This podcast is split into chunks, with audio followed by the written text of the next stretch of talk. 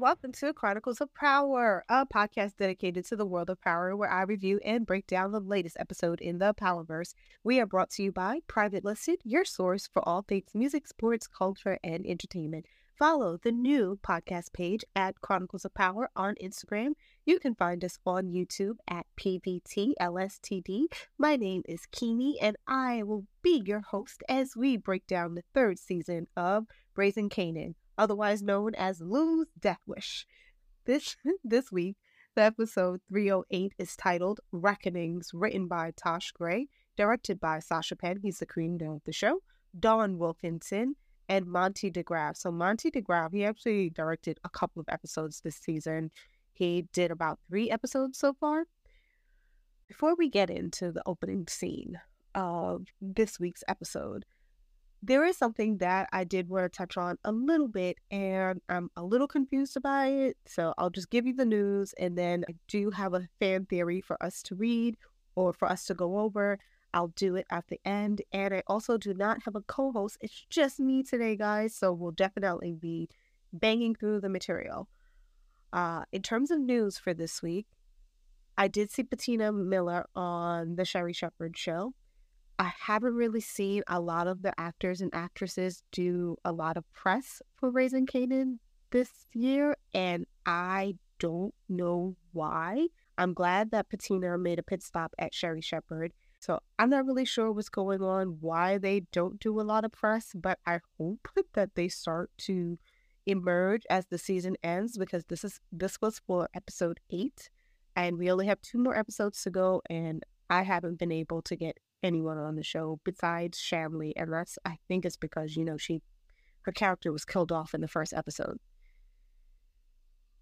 I say all of that to say I apologize that we haven't had as many interviews as we normally do throughout the season, and I hope that that turned around for us.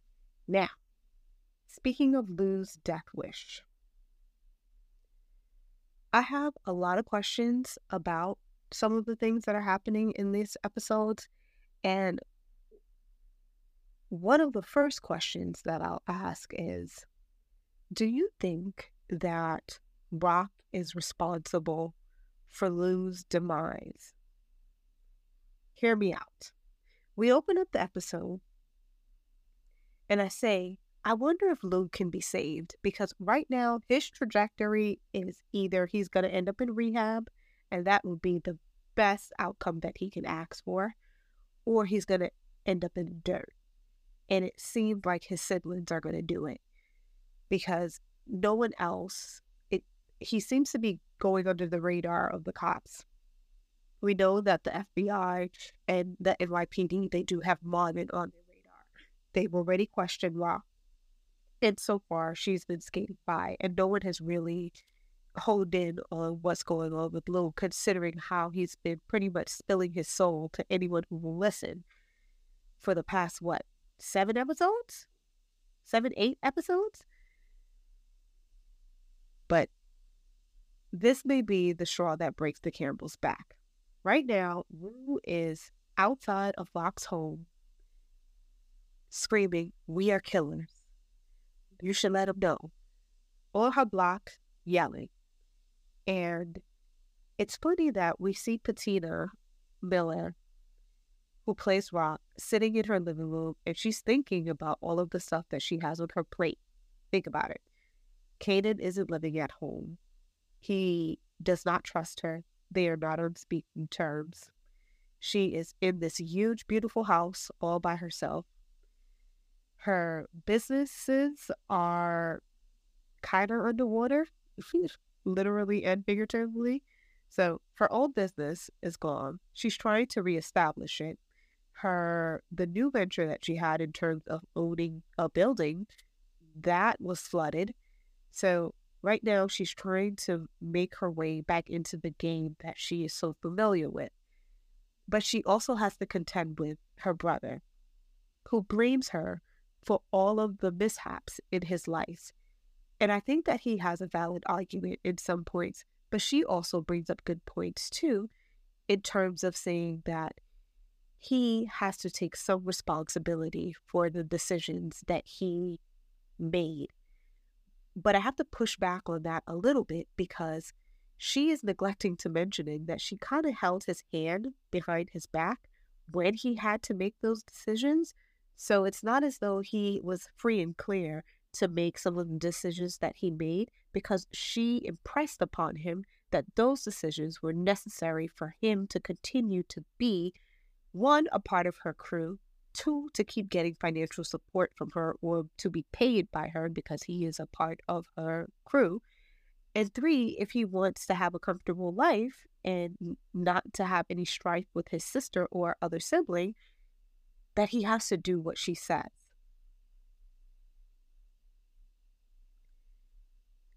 We should all be recognizing now that the chickens are definitely coming home to roost, especially for Lou, Raq, and Marvin.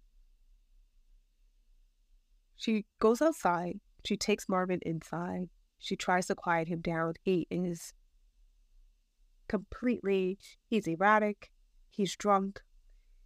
He he's saying he's talking out of his head. He's not saying any lies, but he's definitely talking out of his head and telling too much business. So in this moment, Lou Lou passes out in Kanan's room. Raq calls Marvin, which is the right decision and they have a conversation and their conversation is is a great one it pretty much sums up the entire season right it says my whole life marvin says to Raq my whole life now is about looking in the mirror and she says to him well do you like what's looking back at you and his response is very very genuine in this moment where he goes I think I'm starting to like it. I think I'm starting to. And she cuts in and says, Lou doesn't like what's looking back at him at the mirror. And no matter what he thinks, it's not on me, it's on him. And that's when I, I have to stop and say, let's go back a little bit. So let's look at the demise of Lou or how we got to where we are now with Lou. In season one, Lou was sent to kill D Wiz, it had to happen. Because why? The streets needed a body. D Wiz was Kanan's friend. He was a mere teenager. Under Raq's direction, he had to do this take the heat away from Kanan. This undoubtedly affected him. He started pulling back from then. In season two, Lou knows he doesn't want to move in the game anymore. He's becoming more and more immersed in music and regardless of what he's been groomed to do by his sister and his brother, his passion is music. Not killing teenagers and definitely not setting up their most loyal soldier, Scrap. Today, I was looking at a post from Power is Fire, and remember the scene at the diner where he sits with Marvin and Raq and they're trying to figure out if Scrap is a snitch? And he's hesitant to be fair. He he he doesn't believe that Scrap can be a snitch. And neither does Marvin if we're really looking at their facial expressions, their character cues. He doesn't really believe that Scrap could be the snitch. And I want to even say, not even Raq believes that because she's only going by the intel that she received from Malcolm. He says he sees he saw Scrap down at the station and he says one of your people are a snitch. He didn't verify the information. The good thing about the Thomas siblings is that they did try to verify the information. And I just have to say to myself, like, one thing that bothered me throughout that entire season is why did Scrap lie? There was, to me, there was no reason for him to lie. And then my homeboy, uh, under the comments. Uh, his name is The Wave 525. He always has really insightful things to say about uh, power, especially raising Kanan. And I like talking to him about different things. And we go back and forth sometimes, and we may not always agree.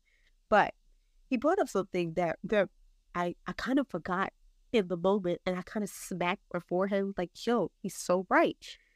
The reason why Scrap lied was because earlier not in that very episode, but a few episodes back, maybe it was episode one or episode two. Raq says to Scrap, You have to stop gambling. And the reason why Scrap lied about the gambling, of, about where he was when he told Marvin that he was hanging up pictures at his cousin's house, is because he was out gambling. There is a snitch within that family, but it was his mom. And it was because she ran the gambling operation so that the cops wouldn't re- come down on her. She gave them a little information about what's going on in the hood, and it left Scrap free and clear, and it left her to run her business the way she saw fit. So that's why Scrap lied. It it bothered me, but I'm glad that we got to the bottom of it. Anyway, back to Lou. Lou made it clear at the diner that even though he will help them do what they need to do, meaning luring Scrap to the warehouse, he is not going to be the one to put him down. And I appreciated that. He put his foot down and said, Listen, you can do whatever it is that you want to do, but I'm not going to do it. And so said, so done. He did bring Raq, uh, he did bring Raq scrap to the warehouse, and Raq took the shot. Also, in season two, he could, like we said before, he continued to work on the music. He pleaded with his sister, I don't want to do this anymore. This is not what I want to do. I just want to do music. I, I don't want to have anything to do with this. And then we get that iconic scene from Raising Kanan. What a scene that I think that we all will remember is when she holds his face in her brand spanking new house and says, I own you. I don't use the N word, but you know, she calls him that at the end of it. And he cries, lights a cigarette, and cut scene. Fast forward to season three now. Apparently, I Own You is Lou's Ether at this point. You may as well just start playing Ether or Take Over because that shit really affected him because now he's like, how can she tell me I own you? Oh, wait. wait uh, sorry. How could she tell me I own you after I've been trying to get out she tried, she buys my business from up under me. And now she wants me to come back and work with her and play nice? No, I, I'm, I'm not going to do that. So this is where we're at now with Lou. Does he have to do some self evaluation here? Sure, we all do. He's not completely absolved from blame. Maybe he could have gone away. Maybe he could have done other things to get him uh, from under the whim of his sister.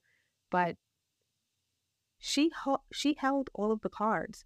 She was the one who paid them.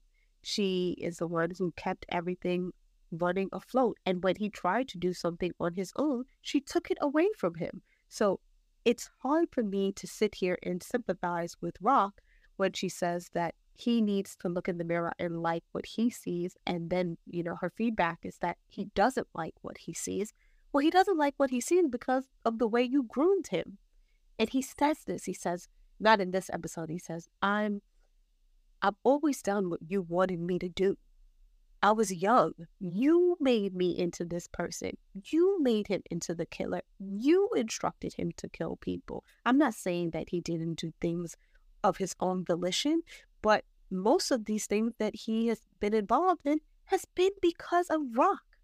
And sometimes I feel like Raq takes the posture of Ghost, where she doesn't realize that because she's making so many decisions for everyone and trying to keep everyone alive and out of jail, that she's also affecting them or harming them in ways that she's not able to foresee.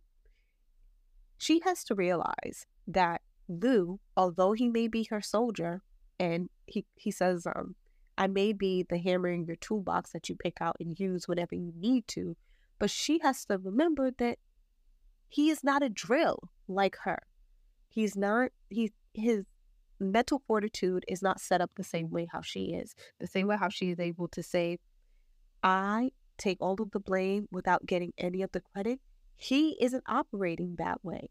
And that's what you have to do, meaning Raq, what she has to do as the leader of the operation. And it's hard for her to I guess, feel empathy for him because of all of the stress that she's under.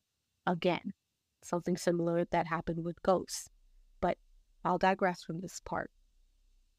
You guys can definitely tell me whether or not you feel Lou is savable. like, can Lou be saved? Is it really all his fault at this point? Or does Raq deserve some blame in this? Also, I would ask here do you think that Lou respects or, or fears Raq? And I think there's a little bit of both. He does respect her as his sister, but he does fear her because he knows how brutal she is. And that has to be the only reason why he has carried out some of the orders that she, she gave him. Speaking of respect or fear, in the next scene, we actually see Kanan, Snap, and Pop and Barney. They're sitting down at the table and they ask Kanan the same thing what what do you value more or do you think which is more important to you respect or fear and this is like the old head way of trying to gauge who you are trying to figure out what makes Kanan tick they're trying to get to know him they're trying to size him up and they see they're trying to see if he's like his father they they know DEF CON and they ask and but remember everyone doesn't know that DEF CON is really not his dad. But I thought it was funny, right? When Pop chimes in and she says, I never even seen him with a whole bunch of girls. I've only seen him with your mother. And I wonder if she said that because she knew that he was gay.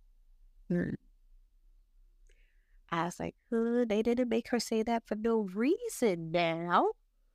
But anyway, Gangsta Urkel answers the question about fear being most important to him. But Kanan's answer or his response is a bit telling because he says fear is respect and respect is fear. They are one and the same in, in his eyes. You have to have a little bit of both in order for the wheels to turn or for the wheels to stay oiled. And it, once he said that, I said, okay, they're going to, I know exactly what they're going to do with Kanan. They're going to make him choose. He's going to have to choose between the life and his mom. And it's it's unfair, but he, he's definitely gonna have to figure out if selling heroin or being a part of the drug game is more important to him than having a relationship with his mother. And if we had to answer that question right now, considering how many times we've heard them say F Raq, we know that Kanan is definitely not going to be a proponent of mending a relationship with his mother because of all of the lies that she told and how manipulative she is. But we move on from Snap Pop and Jinx the Urkel as they leave the the club, Pop and Ronnie have a you know some of their interactions are really funny. Like I remember a couple episodes back, I think it was episode four, where she hugs him and he just stood stiff like a board. But even in this episode, she asked him, you know, was there a girl that you really liked or that you f with? And he was just like, yeah. she but without engaging, he's just like, you didn't ask me if I had if I knew her name. You just asked me if I F with her. I was like, oh my God, Ronnie. oh God. So the next question that I have is um it's about butter. And I wonder what will be the demise of Butter because they are working. They're working hard. Juke and Aisha are having a sleepover. I actually like their scenes because they are innocent. It's very teenage appropriate maybe there's sexual tension there or maybe there is a like there, but they're not it, it doesn't seem like they're gonna explore it, but we know for sure that Juke likes Aisha. And maybe Aisha does too, but she doesn't explore those feelings. But in the moment of the sleepover that they're having, Juke does tell Aisha about Nicole and she tells her the truth. And this is how we know that they're becoming closer as friends because she's opening up more to her. And we see that um, she tells her, I'm sorry. And Juke can't even wrap her mind around why someone who doesn't know Nicole or didn't have anything to do with her death would say, I'm sorry. And Aisha explains, hey, when something bad happens to someone that you care about, you tell them that I'm sorry. Like, poor Juke. she doesn't even she doesn't even know how to be empathetic or how to show some sympathy for someone else. But when we move forward, because I am going to jump around a little bit, only because of time, we later see them rehearsing. And I like the song that they rehearsed, the, the slow song.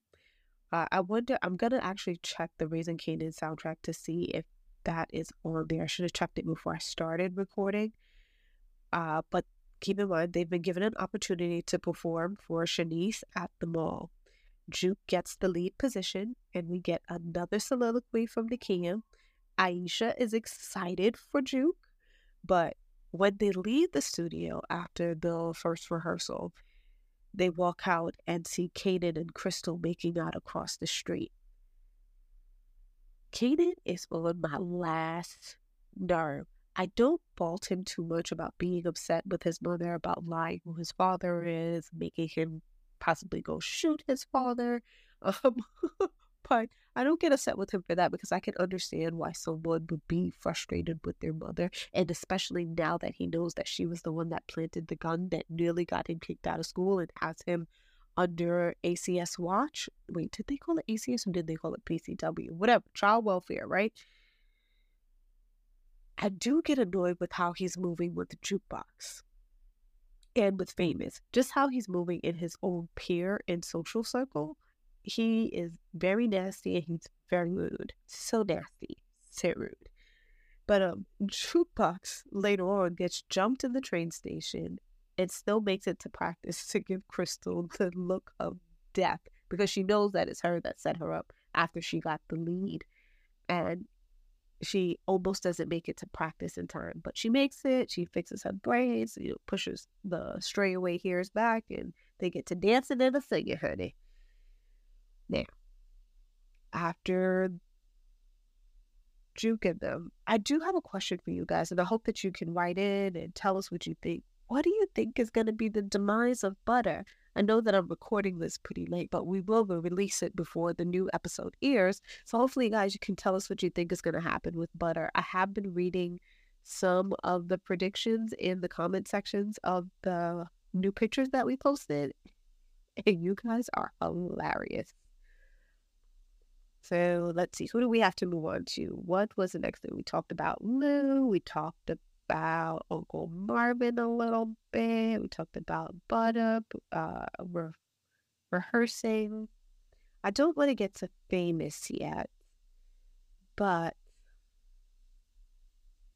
I do, and we talked about Snaps and Pop. Maybe we can go to Papa Burke. So, Shannon Burke's dad, who is a former detective, he feels guilt and sometimes when people feel guilt, they go to extreme lengths to assuage their guilt. So the only logical thing here for him to do to pass his time and to find answers and possibly quell the grief that he's feeling is to go search for answers. He didn't search for these answers while his daughter was alive and she was trying to talk to him and tell him, but now that she's dead, he has to find ways to cope with the grieving. And what do you do when you grieve? Go find other people that's grieving. So he finds Mr. Bingham. That's Nicole's dad, Juke's ex-girlfriend. And he asks he speaks to him and asks him to talk and says that Shannon would never give anyone drugs and she has never been like that. She's a she used to be a great person or she was a great person. And what does Bingham do in this minute? He admits that he was skeptical about Burke, meaning Shannon Burke, giving any kind of drugs to Nicole or having any involvement with Nicole's death. But he says something without saying something. He says, The cop told me to do it. And Detective Burke pauses in this moment because he asks he's like, Well, who told you to go file a complaint and follow up on this and he says, He told me not to say anyone. So, being the top cop that Detective Howard is, excuse me, not Howard, but Detective Burke, he says it was Malcolm Howard. It's the only thing that makes sense in this moment that would advise him to take something to IAD. So now he has he has his pecking orders. He knows that whatever it is that happened with his daughter, it has something to do with Malcolm because Malcolm was the one that pushed Mr. Bingham into filing the report with IAD. Let's talk about, let's see, who was next? You want to talk about Uncle Marvin? Yeah, let's talk about Uncle Marvin. So Uncle Marvin, after he leaves the house from having a meeting with Raq after finding the blue trunk, he wants he wants Raq to take his lead on how to deal with Lou. But Raq is pretty stubborn and she is not really listening to any of the feedback that Uncle Marvin has to tell her. Because at the end of it, he's sent to figure out what is happening in Kanan's operation, what he's getting into with the Atlantic City crew, meeting Snap and Pops and Ronnie. And he finds he's he's staking out. He watches Kanan as he's distributing packs or distributing parcels to the different messengers. He follows one of the messengers, pulls him up a bike, goes through his bag, and finds out that Kanan is in fact dealing heroin. And where is that heroin coming from? Oh, the heroin is coming from Barney. And how did Barney get money to buy that heroin? Oh, Snaps and Pops. They fronted him the money to buy that heroin. And gave him that heroin. Oh my gosh. Not the bitch from the corner store who used to sell me loosies. Yes, Juliana. Juliana is the one that is behind all of this. And the chickens will come home to roost for her later on in the episode, though. After Marvin tracks down the bike guy, takes the heroin out of his bag, figures out that that's what's Kanan, that what Kanan that is what Kanan is doing. We see that Raq meets with the supplies distribution trucks. So those trucks that so that they supply uh, restaurant supplies for Chinese restaurant. She goes back to meet with them. She meets the other brother who is part owner of the business, and he's on drugs and he's erratic. But Raq makes a very generous offer for using the trucks, but he gets greedy and says he wants hung deal. Wrong move, my guy move because Marvin ends up handling him by trying to strong arm Raq into giving him the same deal that Han had by sending a sex worker his way and hides in the room with a camera and starts taking pictures to blackmail him with his wife. He didn't say he was going to tell her anything, but he is going to share some, but he is or would and could share pictures with the wife of uh, the distribution company. I'm sorry, I didn't write down his name. After which, Raq also meets with Quan, and he tells her about the couriers moving into her territory. So remember, she is on a strict timeline to get as much turnover as possible in her new business dealings with the Vietnamese, which is all, which were also backed by the Italian Stefano. They talk to each other. He lets her know about the competition that is coming in Jamaica. But she does find out that the person who is her direct competitor happens to be her brother. Okay? Not, excuse me, not her brother, her son. Her son is her direct competitor because her brother found out by snatching the guy off the bike and pulling out the heroin product. They meet back up at the house, and Marvin and Raq talk about one, all of the things that they found out. That Quan wants her to take up the competition. Lou tells her who the competition is, that Kanan is working with Ronnie, and because Ronnie is involved, they know they're not dealing in any weed or anything small like that. They know that it is big money and it's big business and it's heroin. So they piece all of that together.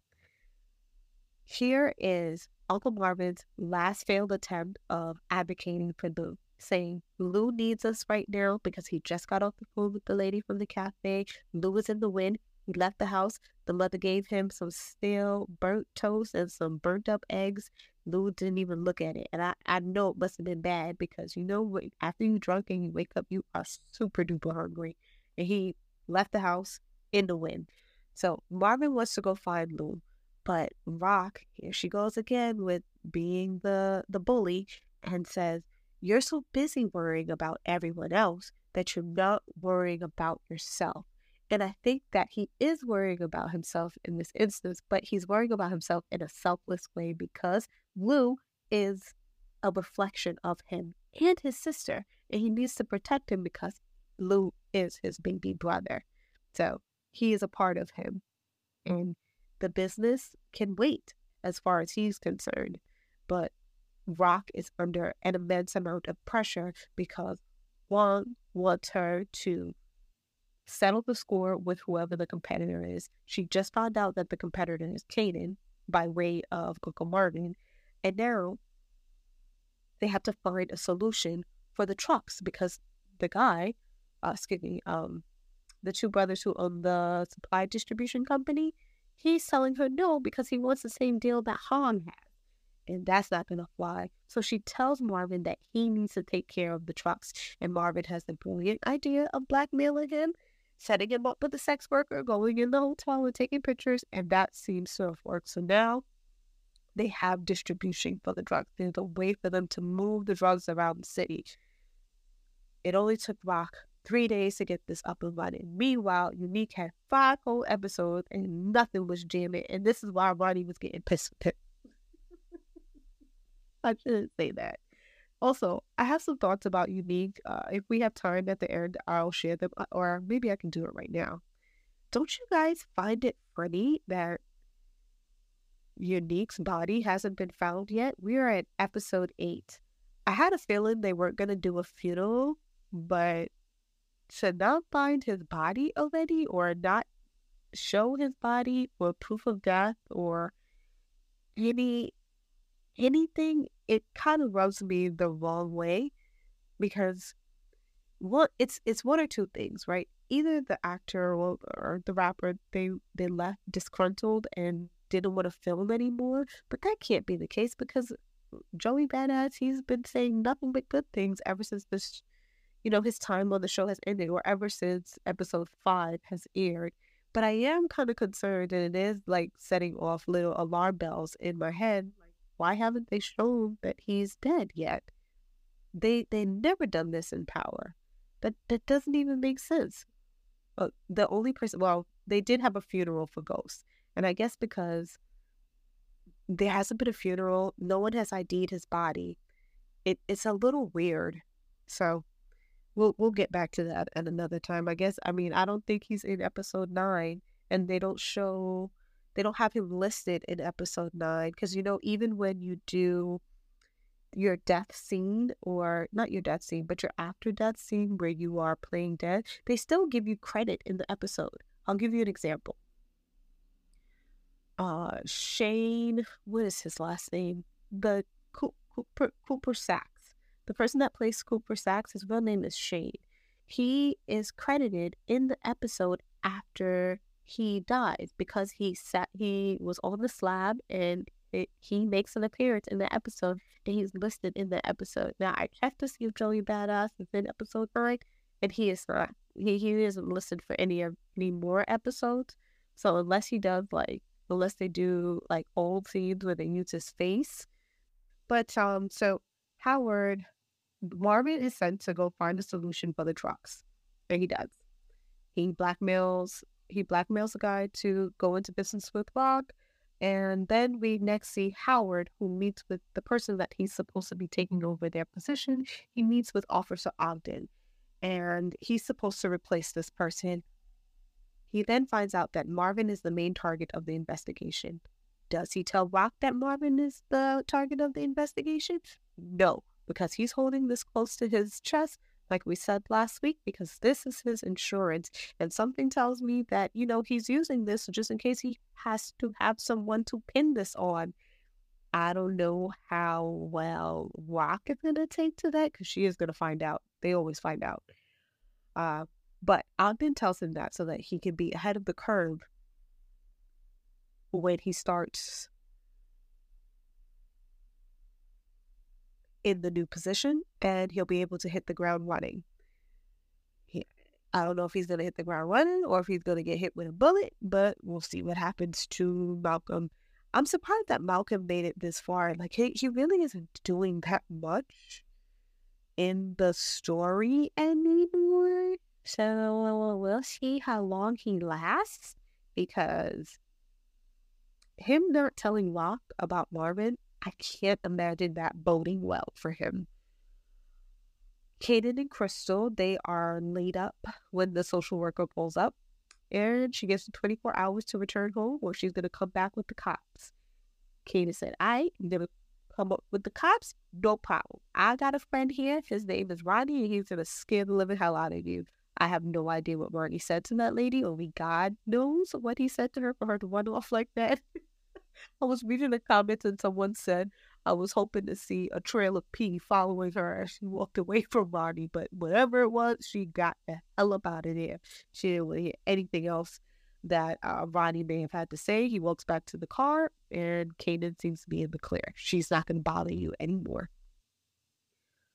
Another question that we should be considering is what do we think is going to happen to Famous?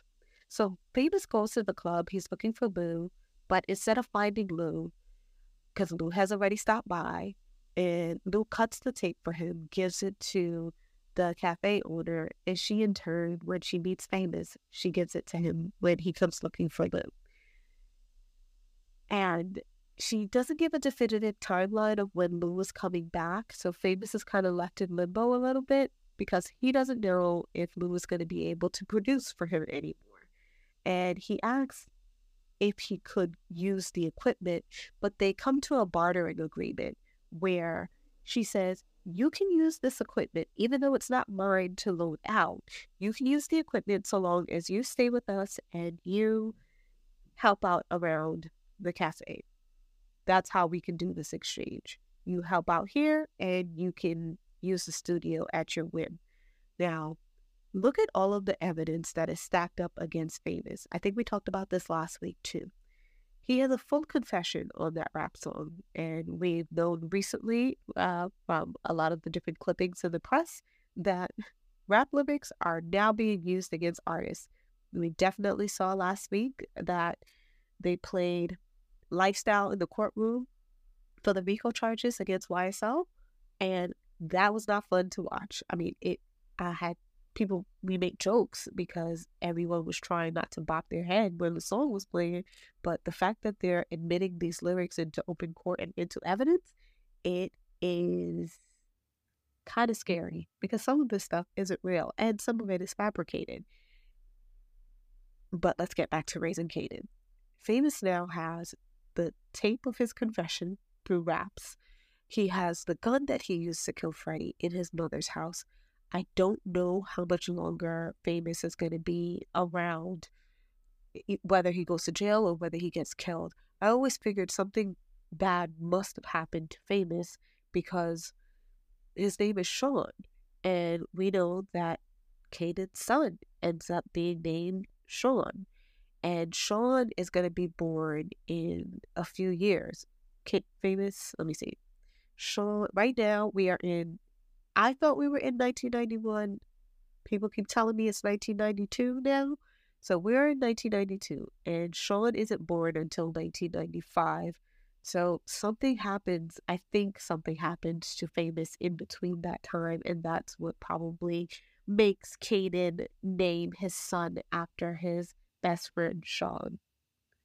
So moving on from Famous, who do we have to go to next? Because I want to talk about my favorite scene of the episode. And that is when the three dons in acting when they meet. So Raquel, the thoroughbred, the stallion, walks into Pop and Snap's establishment. And she comes in there to figure out and to stop them from working with her son.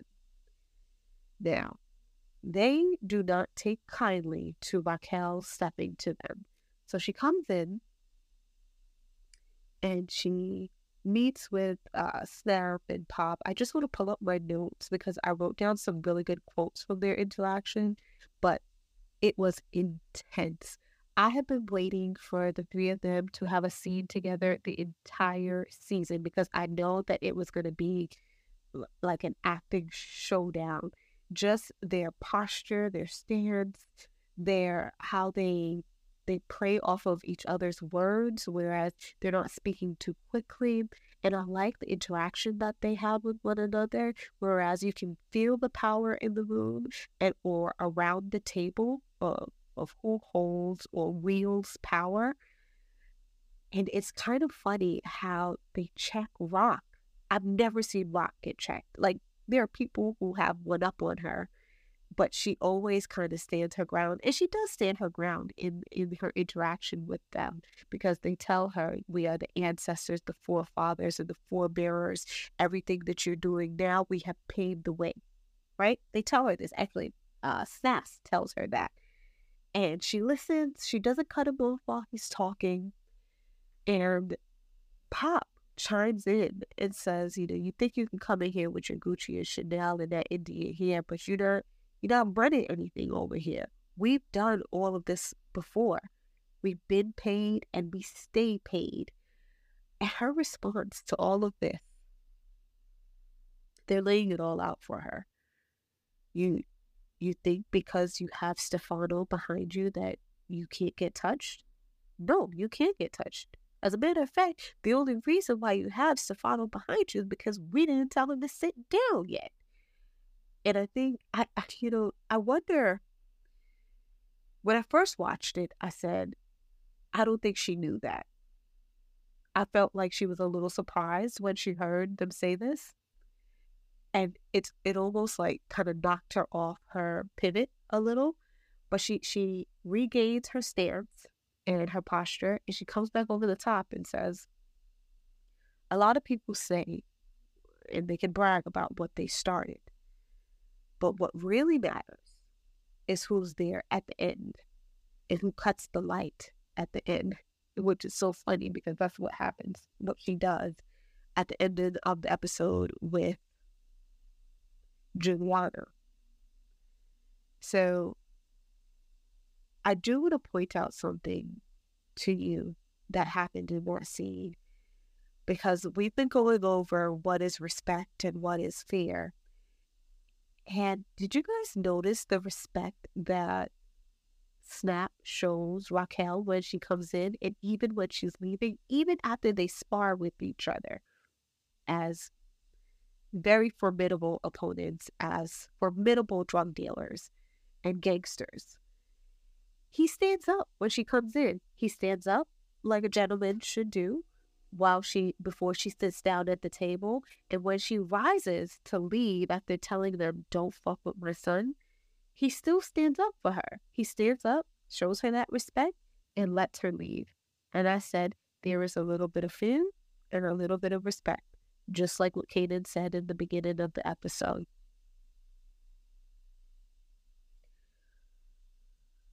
i can only imagine how bad this is going to end for all of them because Pop looks over to her husband and she says, Is everything that we have going on with Ronnie worth all of this trouble to get into a war with Raq, to have to deal with Kanan?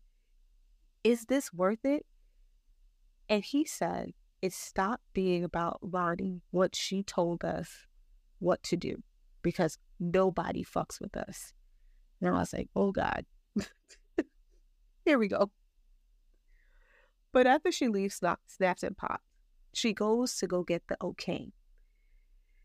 So she's on a mission. She goes and meets with Pernessa. And Pernessa is talking to her. She wants to figure out what's happening with her son. She tries to smooth things over with Pernessa and says, Hey, I normally don't circle the block, but because of my son, I have to find out what's happening and I need to protect him. And Pernessa, being smart, Pernessa, she may be soft or whatever the case, however you view her, but she's trying to protect her son too. And she says just that. She does give some information. She says that she wants to stay out of Ronnie's way and she has to protect her own son, but she does let slip that Ronnie has a girl now. And Raq puts two and two together, figures out that Juliana is Raq's supply, because after all, Dean is dead. He he did kill Dean already, so he knows that Joaquin may not she knows that Joaquin may not be clued in to what Juliana is doing and that she's doing doing it behind his back. So she then, after her Pernessa after her conversation with Pernessa, she goes to Joaquin to go get approval for killing his cousin.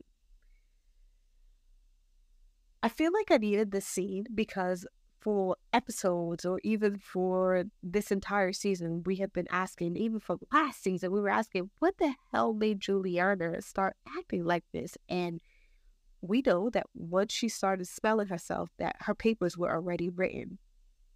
Those lights were going to get turned off. The utilities were going to be shut shut off. Iman Shumpert couldn't have shut these things off quicker than what happened with uh, Raq and Juliana. Once she started lifting up her underarms and smelling herself, I knew that she wasn't going to have much longer on this side of the grass. But Raq speaks to Juliana, to Juliana's cousin, and he isn't really too fond of what she's bringing up, but she does bring up some good points. She says, you know, has Juliana had extra money? She's been acting distant, having conversations that you can't hear. And it it sounds good, but he's like, yo, she's still my cousin. I can't really do that to her. And he said, I'll let you know what my decision is. Funny enough, I don't think she cared what his decision was going to be. I think Juliana was going to get packed up whether or not he said yes. But she went about it the right way and got the right she she did the proper protocols of trying to kill someone's cousin who actually brought her in to meet him.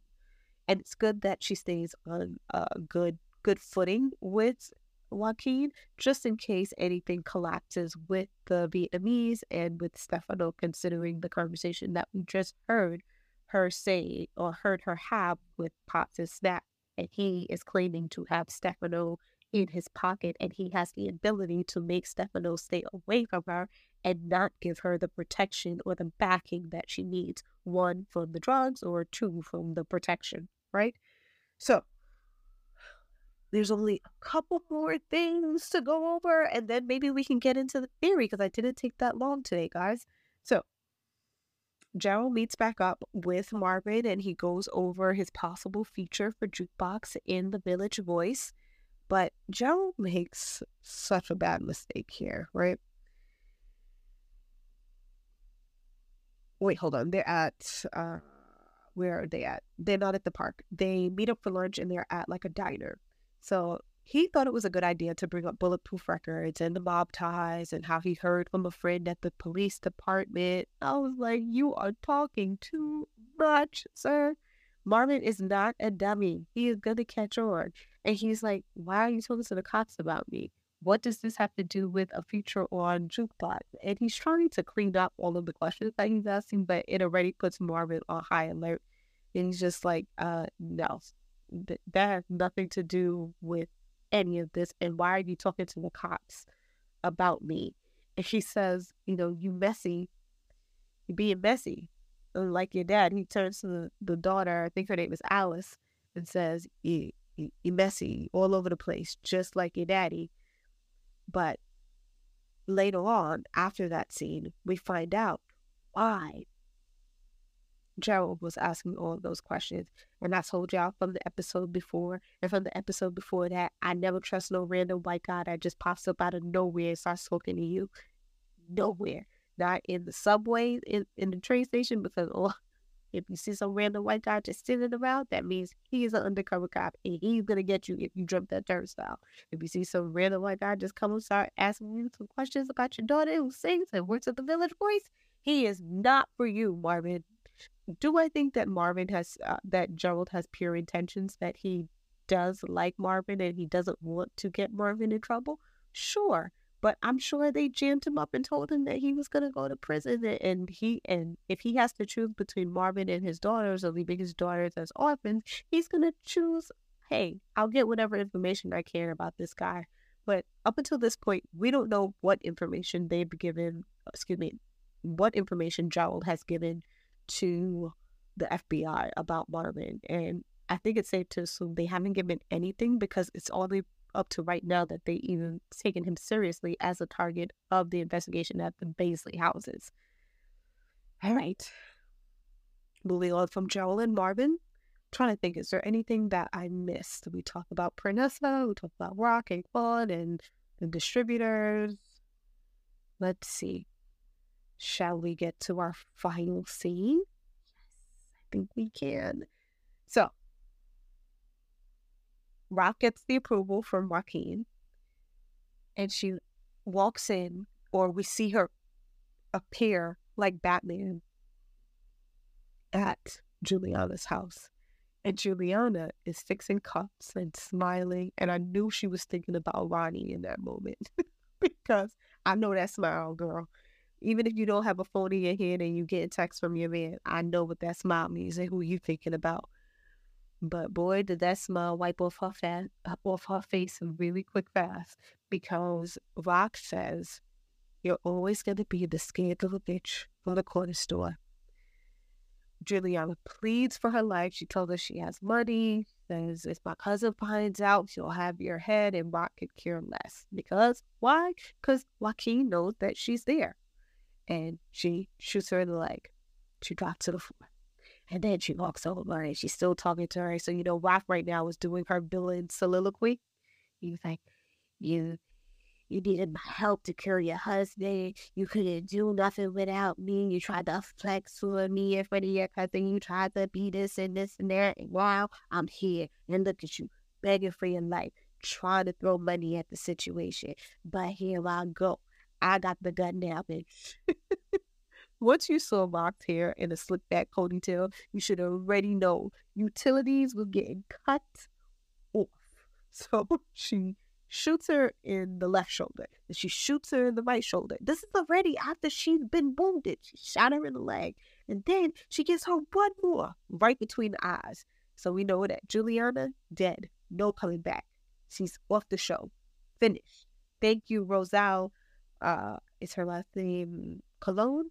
Yes. Thank you, Rosal, for being Juliana, but we knew that you didn't have long to live after you told, after you threatened Raq, and that that's it. Always remember that Raq wins every day. Sure, sometimes she takes losses, but the wins are far more bigger than the losses. Um, when she kills her, I think I screamed a little bit. And then the closing song, they played The Punisher, and I was like, oh my gosh, come on, Big Tank, come on with The Punisher. So I think we do have time to read a fan theory. And this theory is in relation to, let's see who we're talking about today. I had two theories to read, but this one is about Ronnie being Breeze. I thought we were over this because I definitely there's no way that you guys can still believe that Ronnie is Breeze because he's just not. Like Ronnie is not Breeze, guys. But here's the theory, and I I just want to get the screen name right before I read the theory. So I'm just going into Instagram right now to find his name because he sent it to me via DM. Okay. This is from King David Uzo 7. I have a theory I wish to share in regards to his identity or Breeze with Kanan. Here's what I believe will happen in the remaining final two episodes. If you could share and discuss on the podcast and videos, we all know how ruthless Raq is so far and will go by any means necessary to stop Kanan from participating in the drug game as well as opposing as well as posing as a threat to her and jeopardizing any chance of her progressing any further in the game. And in order to derail Kanan, either Raq herself or Lulu under Raq's orders, in order to stay alive, to do him a favor as a callback to what he is by taking out Buck 20 will take out Famous as one dark and twisted last ditch effort to stop her son and bring him back to her, but will instead, but will not go as she intended to go, and he will seek revenge and declare war on his mother. He will then run away with Ronnie as Raq will hunt for him, and Kanan will switch things up and change his identity. Breeze with Kanan on his side on a quest to take over. So just so that I ha- I made sure I read this correctly because this was uh there was some a little bit of typos in here and I could there's probably like two periods in this entire thing. Here's what I think he's saying. He thinks that Ronnie and Kanan are gonna go on the run, and Ronnie is gonna change his his identity to Breeze with Kanan by his side, and then that's how they're going to end up meeting Ghost and Tommy next season. Um, I hate to bust a bubble. Ronnie is not Breeze, guys. He's not Breeze. I can give you, I'll, I'll give you the first most rational reason why he's not Breeze. One, the actor who plays Ronnie, his name is Grantham Coleman. Grantham Coleman got a new job. He is not going to be in season four of Raising Kanan. Or at least that's what I'm speculating. Number two,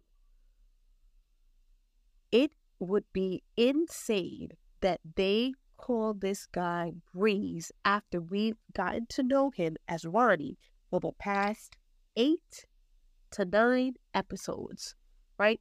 He's he's still Ronnie in the next episode that's coming because they called him Ronnie when in the preview for the next episode.